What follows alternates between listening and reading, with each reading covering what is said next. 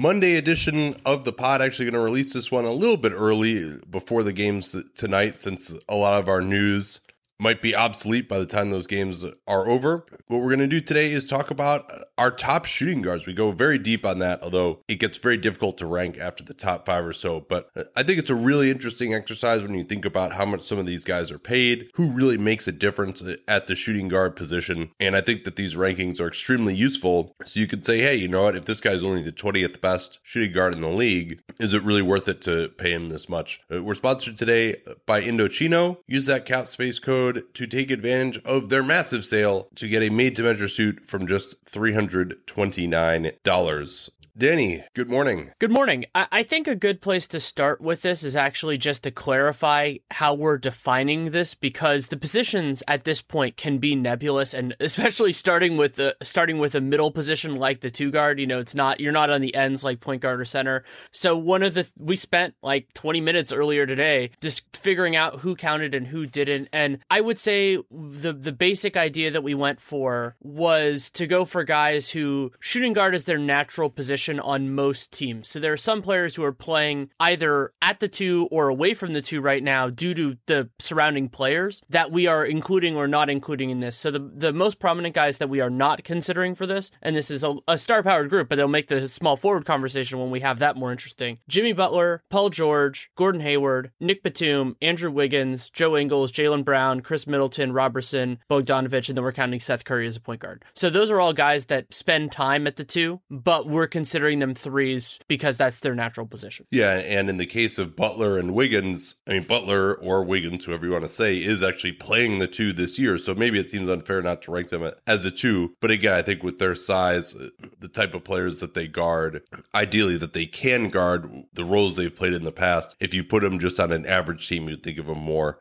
as a small forward. Same thing with uh, Andre Roberson and Paul George. I think of both of those guys as small forward. And then, for example, on the Knicks, Courtney Lee and Tim Hardaway Jr. are both starting together. I think Lee is pretty clearly the three in that scenario based on who he's guarding, but both those guys really are shooting guards. They're about six five, and then on the Celtics, Jaylen Brown and Jayson Tatum. I think you would say both those guys are really more natural uh, small forwards. And certainly when you get to when you're talking about shooting guards and you're talking about small forwards, if you can play the two, uh, that gives you additional points really in the small forward rankings, if that makes sense. So now, uh, with that aside, what we're looking for here is just who we want to be on our team for the rest of this season and the playoffs? And uh, another really interesting question here that comes up, and there really are no 100% right answers, is you know, are you trying to be a good team for the regular season? Are you trying to win at the absolute highest levels in the playoffs? Are you just trying to win a, a playoff series? I think that there are some players who are better in certain roles. I think the later you get in the playoffs, not having any weaknesses in some ways uh, becomes more important. Uh, and every team needs scoring scoring, of course,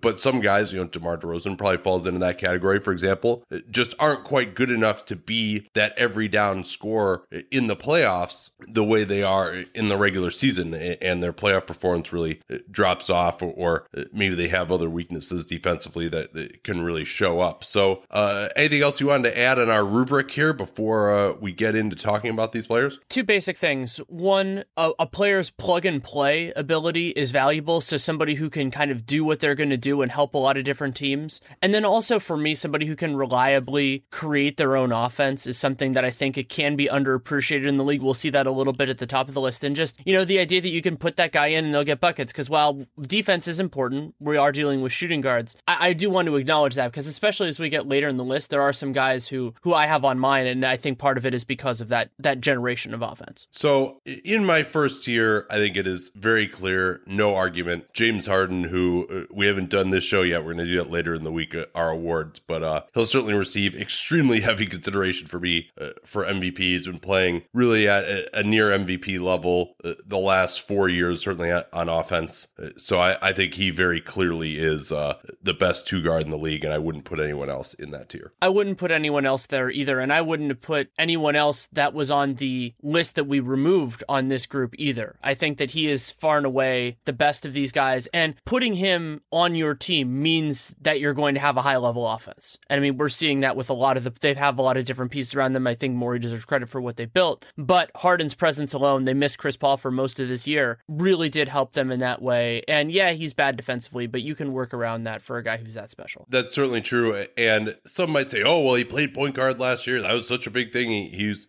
on D'Antoni. Number one, uh, he would probably not be the point guard on most teams in the league. Number two, if you can't even think about guarding the position, you're not that position. And there's no way that James Harden could ever guard a point guard. And even when they were playing him with Eric Gordon this year, Gordon was primarily play guarding ones from what I remember. So my second tier, I just have, again, one other player here, and that is Klay Thompson, because I think he is the guy who is really a two way star. You know, I don't think he's a superstar on offense, maybe not quite a superstar uh, on defense, although, you know, uh, maybe he is. I mean, I do you think that he is the best defensive two guard in the league? He's definitely in the conversation, which is surprising. I'm sure there's some Avery Bradley and Danny Green fans that are that are beating something right now, but I would say he's he's in the conversation. I like Danny Green's ability to defend multiple positions, and that's going to come up later. But if somebody said Klay Thompson's the best defensive straight two, I would not I would not push hard against it. Yeah, it's it's different strengths and weaknesses. Bradley certainly, if you want to say, hey, I want you to just shut down this one guy on the perimeter who's probably a one, maybe a two, although some twos actually have a little too much size for Bradley, then he's your guy. It comes down to Thompson and Green, though, probably for me among uh, the best defensive two guards. I mean, among guys again who are not just like total defensive specialists, right? Like a Josh Richardson or Marcus Smart would, would get into that category too. But if we're just talking about guys who actually, you know, are decent on offense, I think Klay's ability to switch is extremely underrated. He's probably the best post defender of any two guard against larger players. Green obviously is solid there too. So it would probably come down to Green and Thompson. Maybe Green is a little bit better of a help defender than Thompson is, although Thompson has improved in that area as well. So uh, when you consider, uh, and I think Thompson's ability to switch is such an underrated part of what Golden State is able to do defensively against the best teams. Well, and the other the other thing to consider here, and this isn't as much a, a weight for his him defensively, is that he's able to handle that sort of a defensive workload and then still be a, a, a stronger offensive player than all these guys, and that's why he's special in this in this two way capacity. Is that he doesn't he's not the alpha and the omega for the Warriors offense, and probably wouldn't be for most other teams, except for that playoff run when when Curry was out when he was fabulous. Yeah, you know, I think that's an interesting point there. I mean, if you look at how he played again, you know, what not the greatest teams, it was Houston and Portland when Curry was out, but I mean, he was really, uh, we were talking about him as potentially, you know, and, and nobody really was playing that great in the beginning of that 2016 playoffs, but uh, as potentially the MVP through, you know, one and a half rounds of the playoffs. Um, and I think also if he were on another team, he would get much more of a chance to handle in pick and roll and be able to shoot threes coming off the dribble, coming off pick and roll would be huge. Uh, he's also the best cutting two guard in the league, probably. Um, helps being on Golden State with all those great passers, but and helps being a great shooter because then guys overplay your shooting and you can go back door. But he really is a player. Even he's even improved his passing a little bit this year as well. I mean, you don't want to say he has no weaknesses because he's not the greatest dribbler, he's not the greatest passer, but it, and he never ever gets to the foul line either. Although I think that would change too if he were more of a focus. Uh, just the way Golden State plays. Kevin Durant had an interesting point about this that they don't do as much ISO, and so you don't get to the foul line as much. It was kind of his thought there that you're you're just catching and you're open and you just shoot it right away. The team's not really close enough to foul you on a lot of these plays. Uh, but yeah, I, I, think that Thompson and, and, also his plug and play ability as well as you noted. I mean, he can fit in really uh, on any team. Doesn't need the ball to be successful, but could have the ball. Uh, all of that is really extremely extremely valuable. So I, I have him a level above uh, the rest of these two guards. It's also pretty remarkable when you think about. So that kind of leads into the next group. How there is this gulf between those guys when you think about a conference finals or beyond playoff series. I mean, Klay Thompson, you can plug and play him on a title hopeful and you're not going to have a problem. These other guys have weaknesses. They're all wonderful players, but I see a pretty big divide there. There's a divide between Harden and Klay. There's another divide between him and, and I would say there are probably three or four guys in the next group, depending on what you value and, and also regular season versus playoffs. Yeah. So the next tier, and I mean, I wasn't doing these tiers in terms of like, oh, by type necessarily, but it just so happened that they kind of fell into this. I think of them as basically top scorers on good teams. And so uh, this is actually still a ranking. Number three, Bradley Beal. Number four, CJ McCollum. And number five, uh, DeMar DeRozan. I ended up having the, I have the same three guys as my next three, but I have them in, in a little bit of a different order just because Bradley Beal, let's let's put this out right. Bradley Beal was better than CJ McCollum last year. I just partially because I've seen him do it in the playoffs with a different kind of role, I just trust CJ more. So I think you can make an argument that Beal is that Beal has been better, but if I'm ranking it for myself and moving forward, I'm going to trust what I've seen more from CJ. I mean, you think even back, I mean, you don't want to use recency bias based on the game that they played on Saturday, but I just I've seen CJ do it. I've seen him do it against good defenses throughout, and I would say Beal's better defensively, but not so much better that it makes it makes the difference. It's not a tiebreaker for me for for for me, but it's it is certainly close. Yeah, Beal has a little more heft. He could credibly switch a little bit better. I think at that little size difference at the margins it does matter in a playoff series in particular. CJ is probably a better shot maker than Beal. I think Beal actually is a better finisher at the rim and a better distributor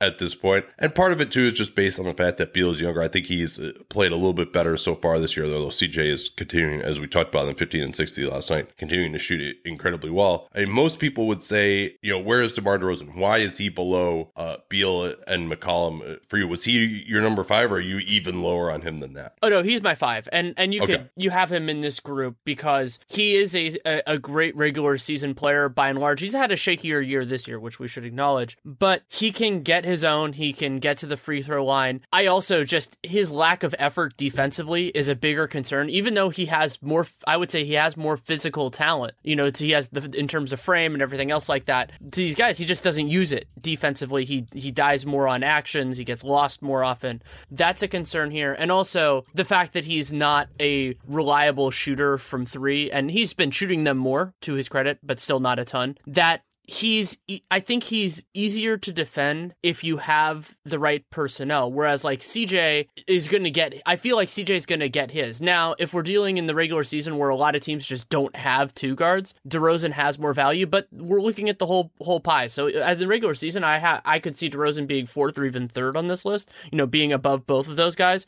but we're looking at the whole thing and it's who you want on your team, so that's why he slides to 5 for me. Yeah, and I think that the lack of plug and play ability he certainly has been a part of this wonderful offense in Toronto the last couple of years.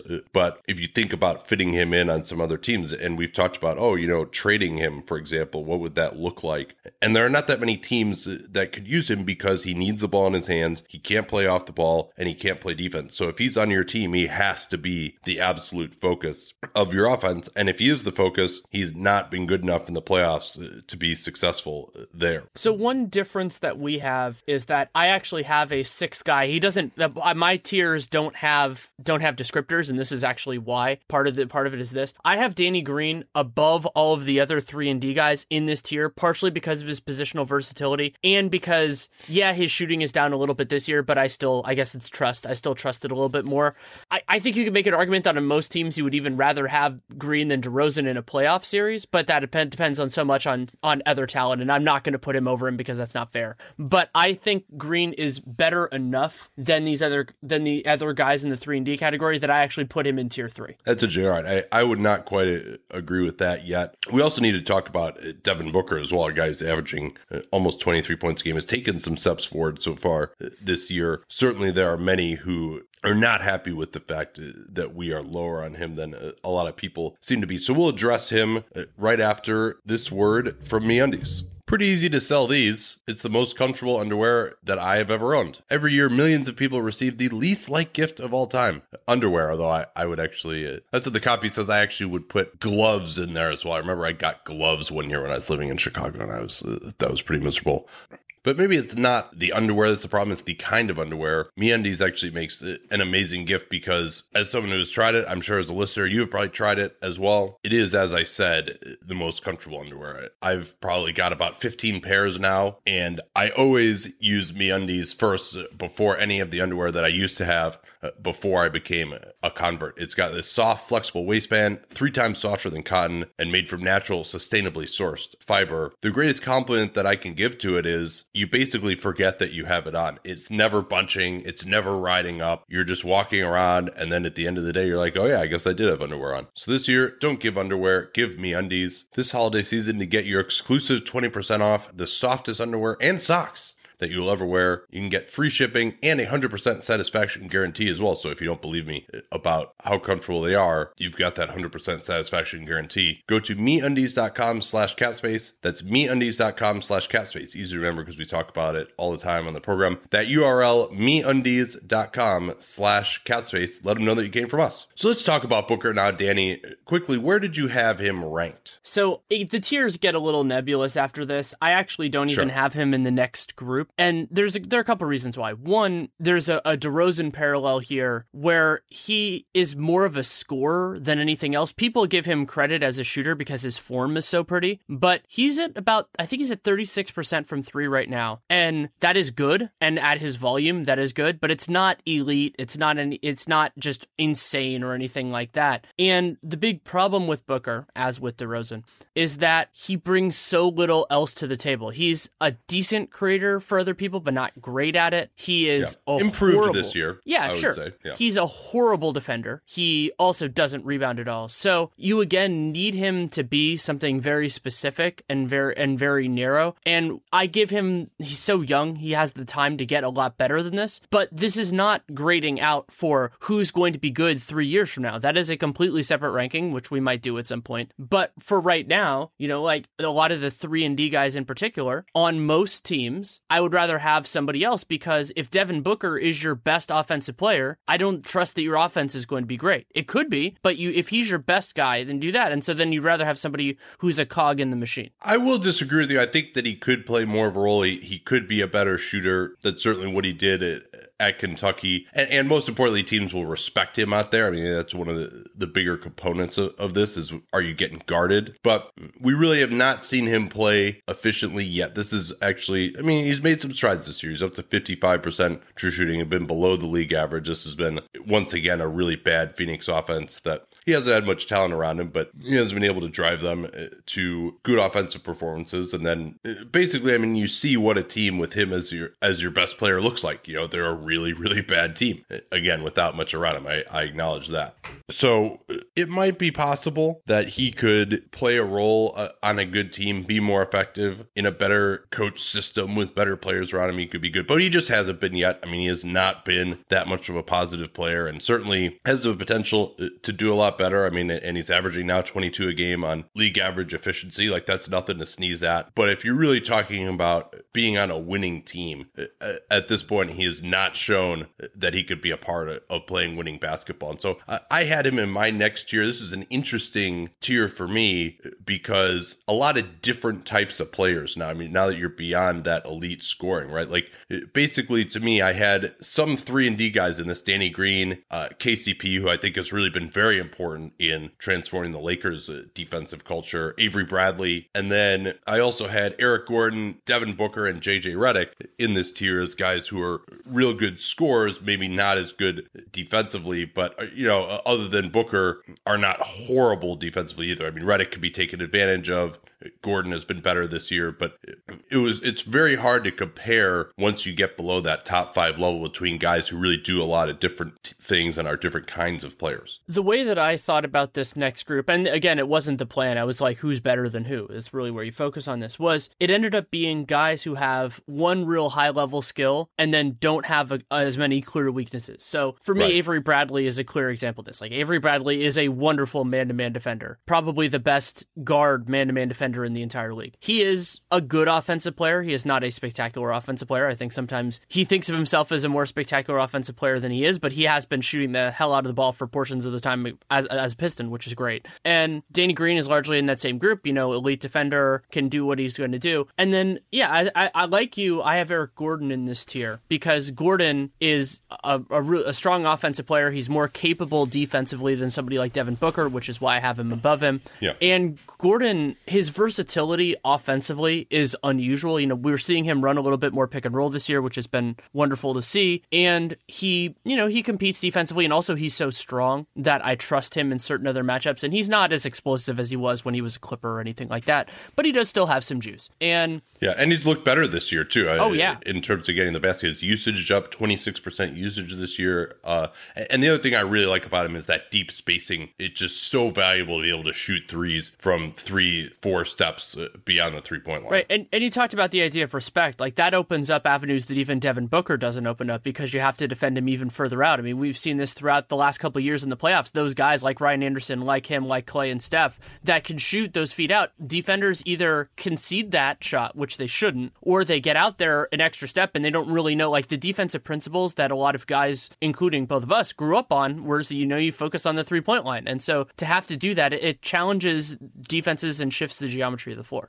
Yeah, and then Redick, I think it's still underrated how good of an offensive player he really is. Just to, if you compare, for example, even him with Kyle Korver, and then Redick is still, you know, is better defensively than Korver as well. Just because he's not like a total traffic cone out in the perimeter. Um, although certainly as he gets older, he, he's falling off. But his effect on the Sixers offense, I think, is something that is probably not talked about enough. And he's not a guy who shoots it from super deep the way some of these guys do uh, as much. But the fact that you can run plays for, I mean, there just are not that many guys that you can run plays for coming off of screens. And he also just very, very rarely makes mistakes. So I, I think I would put him up there. I mean, it's interesting to note, compare him with KCP. Redick got one year 23 million and KCP got one year 17 million. But both of those really were perhaps constrained more by the available salary cap space of their teams, uh, the Sixers and the Lakers, uh, than maybe their exact uh, market value. KCP didn't get onto the market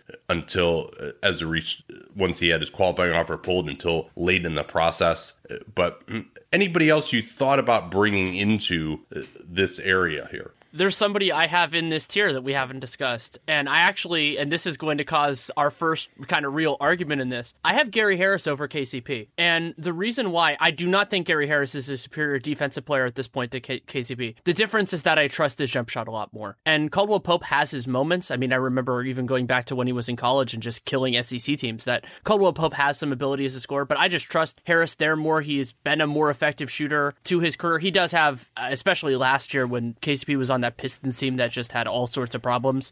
Harris has had more conducive surrounding talent the last couple years, but I think he has a better sense of what he is on that end, and that the to me the offensive margin is bigger than the defensive margin. It's a close call for me, and so I not only have yeah, so I not only have him in this group, I have him above it. So my tier is a little bit in a different order. I'm not focusing on that as much. Just once we got out of the top group, and then the other big difference. Actually, let's well, talk about that. And then I'll yeah, talk about yeah. Let, us talk about that. Yeah, because Harris, you know, I would have him near the top of the second group, but I feel differently from you. I would say that the defensive difference is much bigger than the offensive difference. I think, and it's hard to say because how much Harris is a creature of that Denver system. I mean, he certainly works extremely well off of Jokic. He's been making open threes. He's a solid cutter. Doesn't really do much else offensively. I think that KCP, he has the ability to work and pick and roll a little bit more than what we've seen from Harris. Harris has almost no pull up game whatsoever. He's not asked to do that. Uh, I think that KCP, while he's not as reliable of a shooter, he's taking harder attempts. He's coming off of screens more. He's getting rise on his jump shot. But then I really think that there's, other than the fact that he had a good defensive reputation coming out of college and the fact that he looks like he's trying hard out there, we have no real evidence that Harris is an above average defensive player, and KCP to me is, is one of the best in the league. So uh, that is a huge difference uh, as far as I'm concerned. And I especially think if you put, I mean, look at the offenses that KCP has had to play on in his career. He's been asked to do a little bit more than he really should. I mean, this Lakers offense is near the bottom of the league. The Pistons generally have been a bottom half of the league offense, and he deserves some culpability for that. But I think if you put Harris in the situations that he's been in, I don't know that he could perform necessarily as well as KCP did. And then Harris is a little bit more undersized. KCP offers a lot uh, from a steals perspective as well. Much better versatility guarding ones and twos. I don't think that Harris really is a plus asset guarding ones either, and he's a little undersized at the two. So that's why I like KCP a little bit better than Harris. But you know, if you look at the contract that they got, and part of that is just because he got the extension in Denver, and, and I think KCP, I don't know exactly how much he was offered an extension, but probably around the same as what uh, Harris got. That would be an interesting question around the league. I think that the league probably thinks that Harris is better than KCP, and they're on your side. I don't agree with them, however. I'm thinking more about the defensive difference.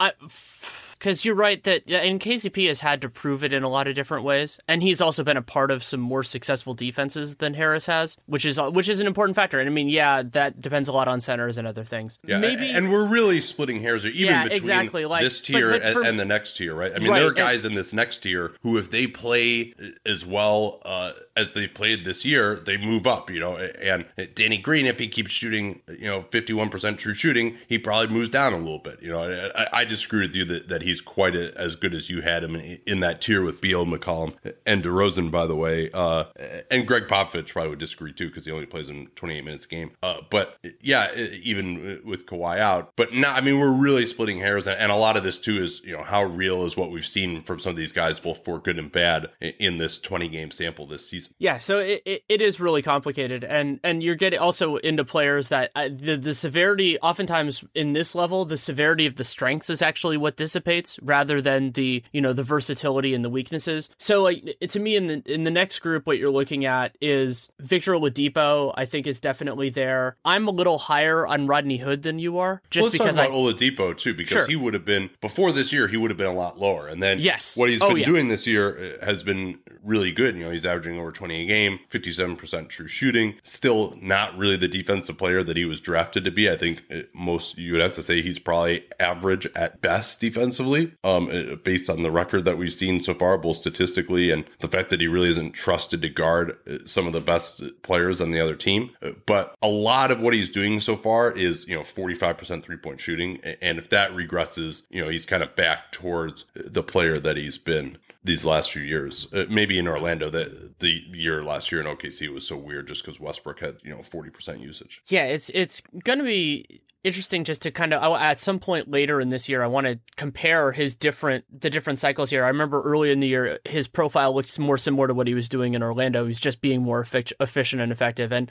it is disappointing with him. And i think part of what oladipo's reputation is is kind of built on is this idea that he had a he was a different guy when he was drafted than he is now and he kind of gets some of that holdover. But he is still a good player. And if he can keep this up then he's at least in the next tier up. And who knows? Maybe he could even move beyond that. But we have to actually see it and when especially when a player makes a big jump, you you want more of a sample to really prove it. And this Indiana team yeah. has a lot of things that might be unsustainable. But here's an interesting stat on Oladipo, by the way. He already has two thirds as many free throw attempts this year as he had all of last year. He's 103 wow. free throw attempts this year. He only had 154 last year. Yeah, that's that's huge, and that's a, an important part of building a sustainable offense with him in it. And and so really another point broadly to make about this group as we're getting into it is really what these guys are. Is now we're kind of out of the you put them in and you feel you feel good about what you're doing. Maybe this is you plug them in and you feel fine, like you feel okay. Maybe you're looking for somebody a little bit better, but you're still happy compared to. I mean, we're we're right around like 12th or 13th in the league right now. So this is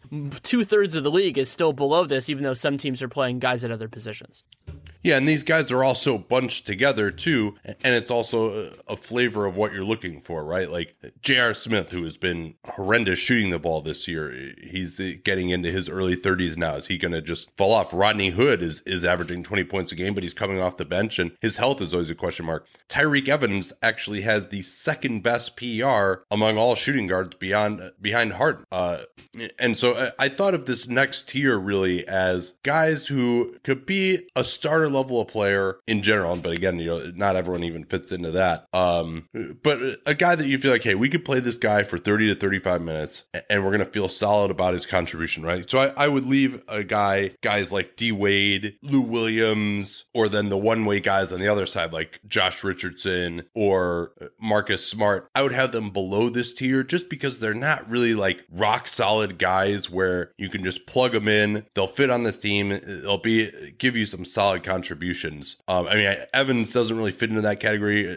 because he's just been so good offensively so far this year. Uh, but some of the other guys I had in this tier is Wes Matthews, uh, Evan Fournier, Courtney Lee, who's actually quietly shot the ball extremely well uh, this year, uh, Kent Bazemore, who's playing a little bit better. Uh, but you're really getting into eye of the beholder at this point. I mean, you could 15 through 30 has probably less separation than you know six through 10 does here because you, you have guys who are below this list that you could easily put in it, but you also uh, have guys who could potentially move up into the next tier if they sustain what they're doing or they stay healthy. And somebody I think we should talk about, especially because he got paid a bunch of money this offseason, is Dion Waiters. Waiters is certainly a talent, and he has he has a penchant, you know, the the clutch moments, and defensively he can be underrated just because he's so strong. So in certain systems, including Miami's, he can do a very good job. The fundamental problem for me with him, and he is in this tier for me, but he's not above this tier for me, is that he's just not that effective an offensive player. His, you know, he he's below average in terms of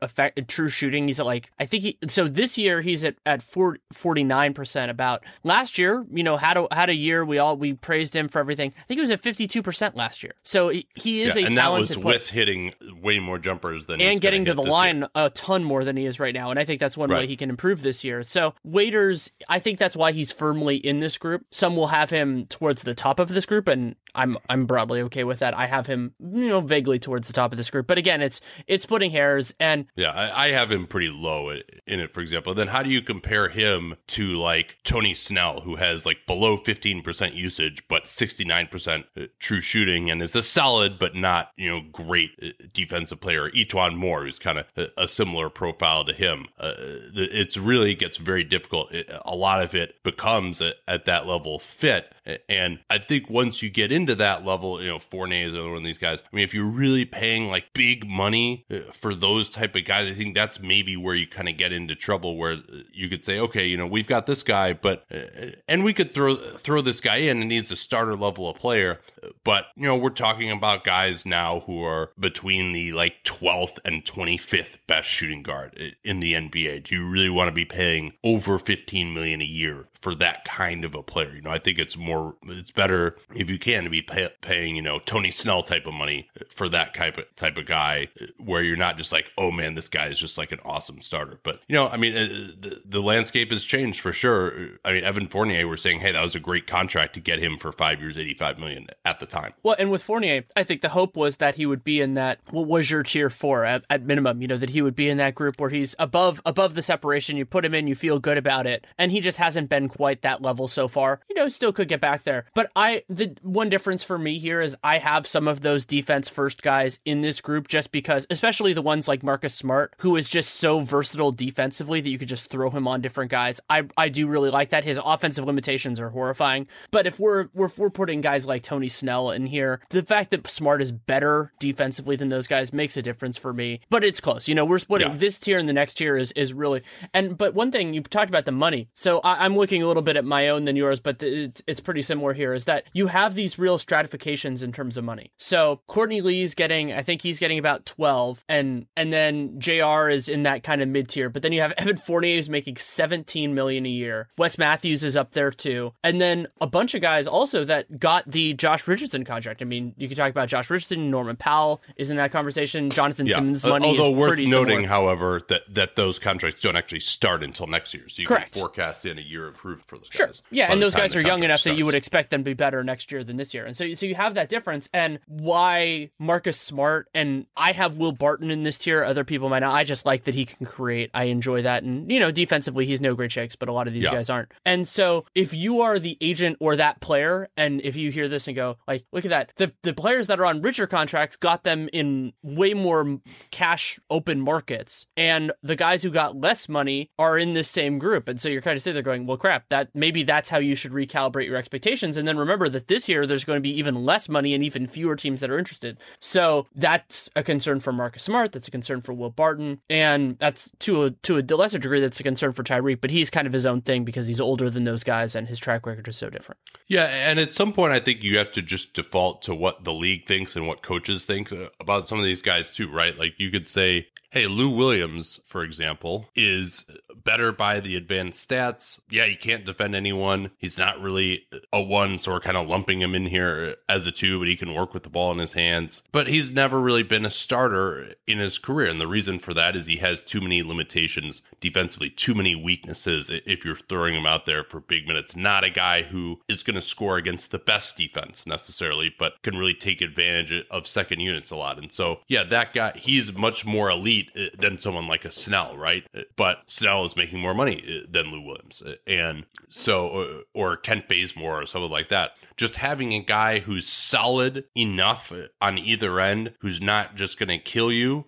in some certain area, I, I, think because the league values that more, I think I, I defaulted to that to saying, hey, you know, or, or like Kyle Korver is kind of more like a, a bench guy uh, these days. So uh, Wade is in the same category, though he's actually not even scoring efficiently this year either. You know, he's below 50% true shooting, and obviously his defense is bad. So he, he would be off this list to me at this point, at least as far as this tier. And so, you know, I think it, we've kind of got top 25 ish here in the names that we've mentioned. And then, you know, if you want to know why your person's not on the list, that's those are probably the reasons. One guy we haven't discussed yet is Donovan Mitchell. Uh, where does he fit into this for you? I still need to see more from him as a, you know, like, I mean, he's, he's just not efficient enough offensively at this point. I love his defense, and I think that he could certainly be this tier or even better than that long term. I, I am a believer in his potential, but right now he isn't at that level. And, you know, he's averaging a little less than 15 points a game.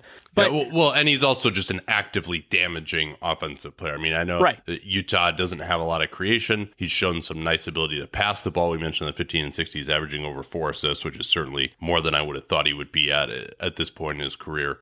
But I think he is really right now with how high his usage is and how low his efficiency is. I mean, you can't look at him as a plus offensive player. Uh, anything else you wanted to say on this? I mean, I think we probably maybe power forwards will be the other one that we're going to struggle with. I think uh, ones, threes, and fives are probably kind of easier. They're more similar. You have guys who can do more and they'll be at the top, and then you have guys who are okay two way players, and then you have guys who just are one way guys at those positions. But there's just so much diversity uh, among two guards, even with the guys that we ruled out, uh, that I found this extremely difficult. And one thing that I'm going to enjoy watching this year is to see, and maybe we'll even do this podcast towards the end of the year, what guys can jump into the levels that we went through so far. And there, you know, Jeremy Lamb has had a really nice year. If he could prove it more, I think he could move into this. He's been been really nice this year. You and I both love Tyler Johnson, but he just hasn't done it enough, and I, I still yeah, I still worry shooting about extremely poorly this year. Johnson right. Is. So and and like Tim Hardaway Jr. got paid like a tier three guy. So I mean, I I considered him, but he hasn't, and he's been fine this year. But I think he's been a little bit overrated in that way.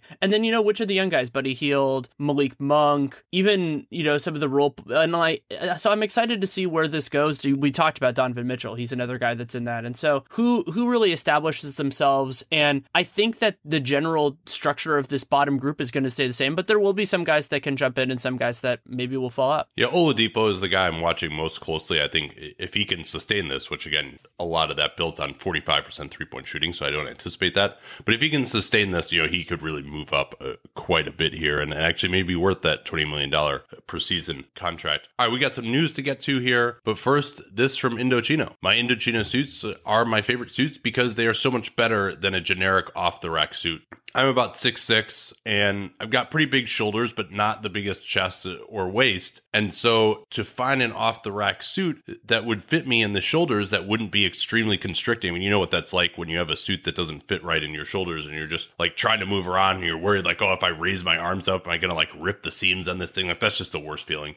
And so if I got a suit that was big enough in the shoulders, then it was like a tent on me. And they would try to tailor it. And oh, by the way, that would take like three or four weeks sometimes tailoring the suit after you already got it off the rack. That seems like uh, pretty ridiculous. And so by the time I was done, it still didn't fit right. It cost me like a thousand bucks. I had to pay like a hundred bucks to get it tailored or whatever. And it took me weeks to get it anyway, even though it was in theory off the rack. So Indochino, their stuff will arrive in just a few weeks. You can either measure yourself and send in your measurements. They have a tutorial on their site or go into one of their North American showrooms. Either place, the cap space code will work. I actually got tweeted by someone asking whether the code would work in their stores. Absolutely, it does. And right now they're having their best sale ever. Just $329 is what their made to measure suits start at. Plus, shipping is free. You can customize everything. You pick your fabric, put a monogram on, the size of the lapels. You can customize the lining. They have some really cool lining options uh, as well and it gets there in just a few weeks. Really, not much longer than it take to get something tailored, uh, if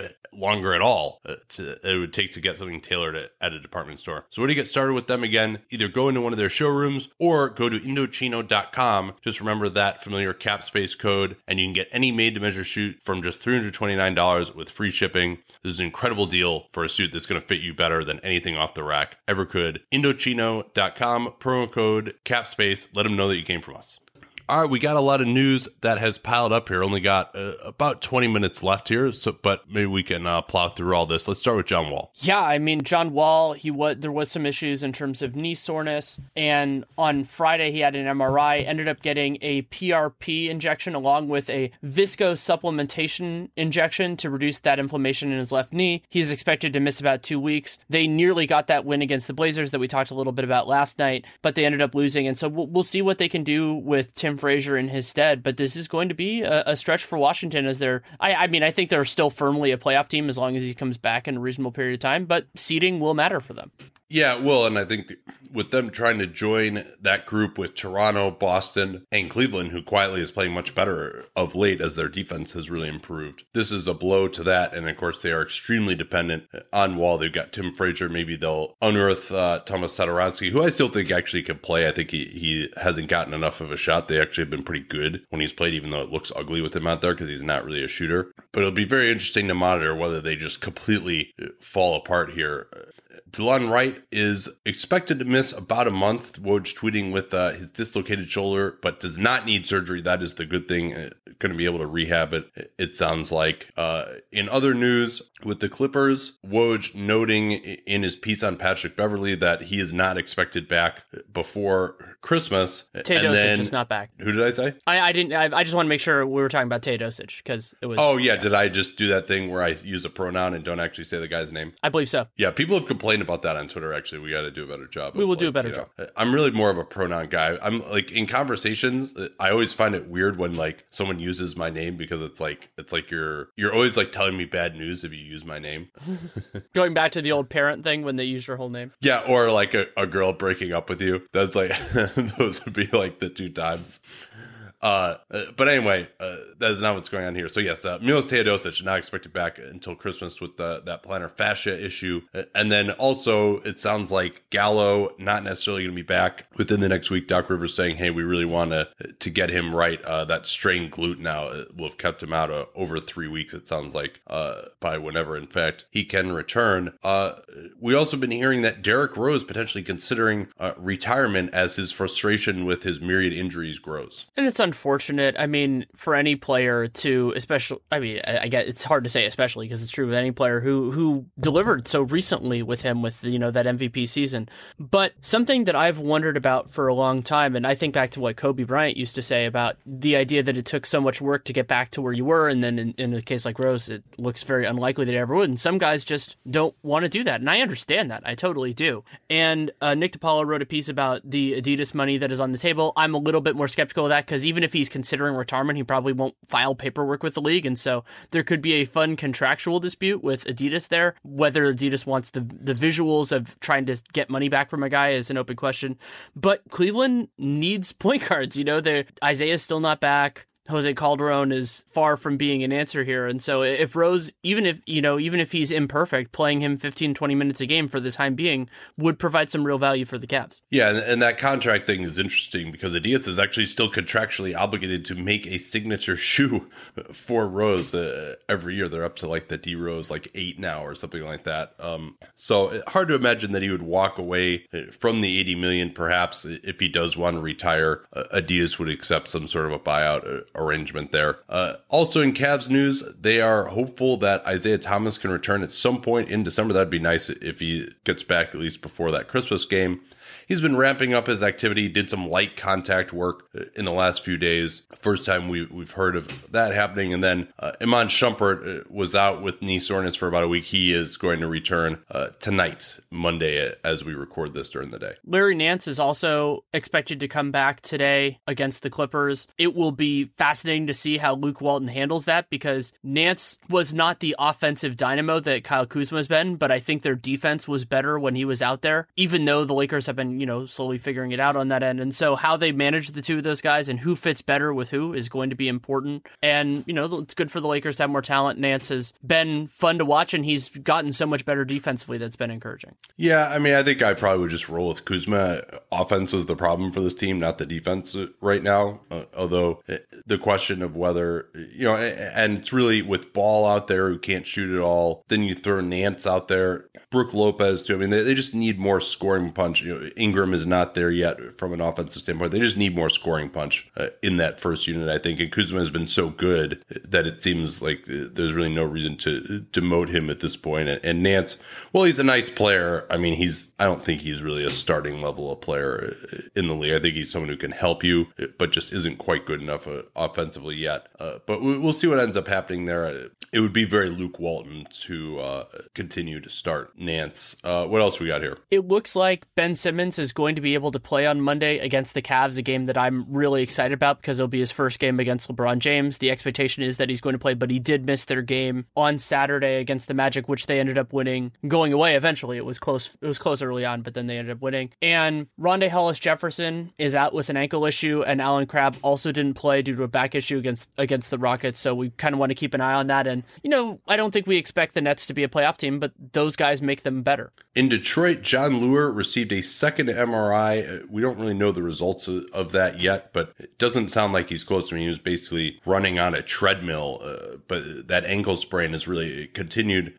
to bedevil him. Uh, Nicolas Batum suffered an aggravation and ulnar nerve contusion uh, of that elbow, but that's not believed to be serious with him. Uh, in Atlanta, Luke Babbitt has now missed three straight with the, that back issue. They continue to be destroyed by injuries in the front court. Mike Muscala has missed a ton of time with this ankle injury. It doesn't sound like he's ready to come back yet. Uh, what's going on uh, in San Antonio these days? Tony Parker will play on Monday, which is exciting. And the hope is that there, there was something about like that he expects Kawhi Leonard to be back. I have no idea if he is particularly insightful there, but still absolutely exciting to see to see Tony Parker back on the floor and what Pop wants to do with their point guard rotation because Dejounte Murray hasn't been amazing, but he's done a decent enough job. And then, of course, Patty Mills is Patty Mills. Yeah, and you wouldn't expect the Parker is going to play that many minutes. No. For Kawhi, I mean, there was a report out of San Antonio that this injury is kind of frustrated San Antonio, not to indicate that Kawhi like hasn't been rehabbing well enough. It's just they don't understand why it hasn't responded. And Parker, his statement was based on the fact that he'd kind of been rehabbing with Kawhi, and he thought that he was maybe two to three weeks away. But uh, that is, uh,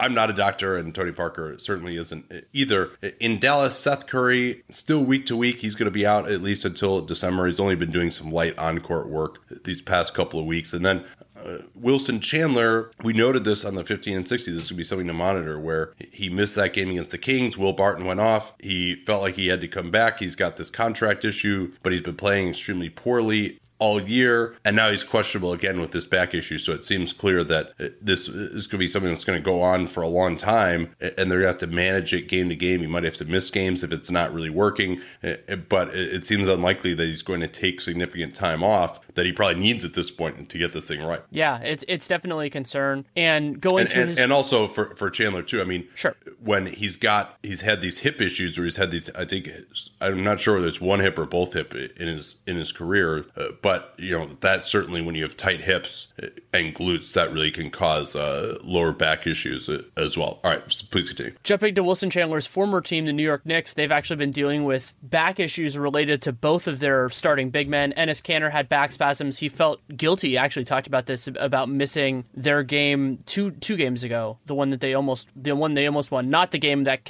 that Kristaps Porzingis missed due to back tightness against the Rockets when they got housed a little bit more, despite Michael Beasley's best efforts.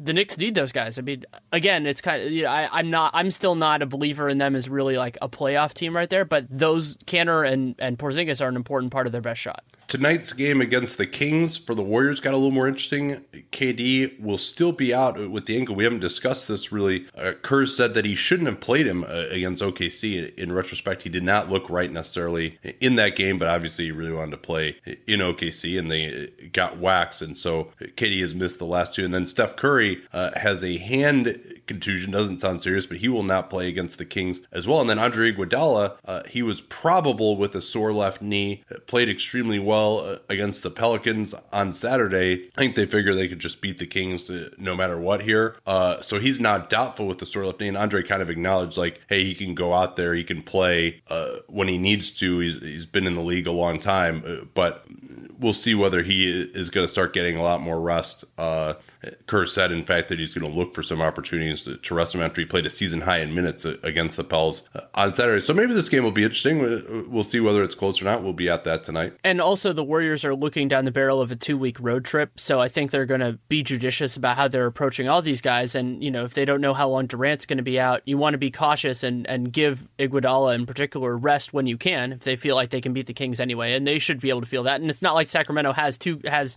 small forwards anyway. So it's not that big a deal in that way. Also, Nene is not going to play against the Nets. He has a strained right shoulder. Uh, one of those players, kind of like Porzingis, who it just seems like there's always some, there's something there. He can play well despite some of it, but that's a little bit of concern. And I'm worried about Jonathan Isaac. Jonathan Isaac, somebody who you and I both really, really liked into the draft. He's missed eight straight games, and he's been pretty good when he's been on the floor. He just hasn't been on the floor enough. Yeah, that of course uh, with a sprained ankle, and I think that's been an underrated factor in the Magic struggles to where now with their second unit they are playing Speights and Biyombo together. He actually uh, was needed as a guy who could play the four uh, off the bench for them. Uh, so yeah, he's going to miss tonight's uh, contest, Regression Bowl two uh, against the Pacers. and then Mirza Teletovic had missed a few games in a row. He was supposed to try to ramp up his activity in the middle of last week, was unable to do so, and now in fact will have surgery to repair the cartilage in his left knee.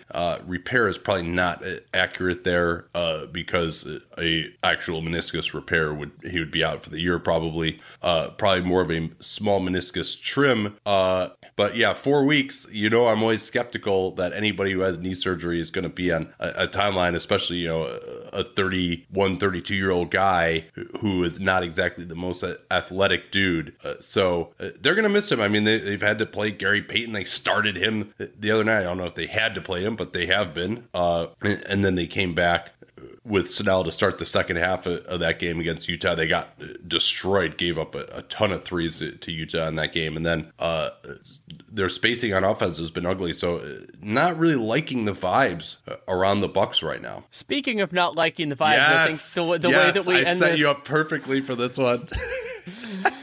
Nikola Nikola Mirotic is getting close to return. He's recovering from his facial fractures and the concussion, which that's the good the good news. He's still not speaking to Bobby Portis and has not retracted his trade demand. The Bulls have not acted on it. That is the not good news. And because Mirotic was signed with full bird rights, he cannot be traded until January 15th. Most free agents who are signed uh, can be traded as of December 15th, but uh, Blake Griffin falls in this category as well of guys who are signed with bird rights January 15th is the first day that they could be traded. Uh, the Bulls, by the way, we could close on this. I their offensive rating is about 3 points per 100 possessions below the 29th ranked Kings, and the Kings are 3 points per 100 below the 28th ranked Lakers. so like that's pretty incredible and the bulls are really uh, reaching levels of offensive futility that we've only seen from the sixers in these last uh, few years now and those are obviously some very tanktastic teams as in fact the bulls are this season i think we're done here uh, that'll wrap things up for today we'll be back for tomorrow probably try to do uh, a gamer tomorrow so stay tuned for that. We've got Tour NBA show on Wednesday. Those games are on NBA TV, but uh, national games nonetheless should be some fun ones. Uh, Washington and Philly, and, and, there's a Lakers game as well. It'll be fun to do a live game with Lonzo Ball. Give our thoughts uh, on him. Follow me on Twitter at Nate Duncan NBA. I haven't been reminding you to do that. Danny is at Danny Leroux. And an iTunes review is also quite appreciated, as is a purchase of some Dunktown merchandise. You can find that under the merchandise tab at the top of my website, nateduncannba.com. Talk to y'all next time.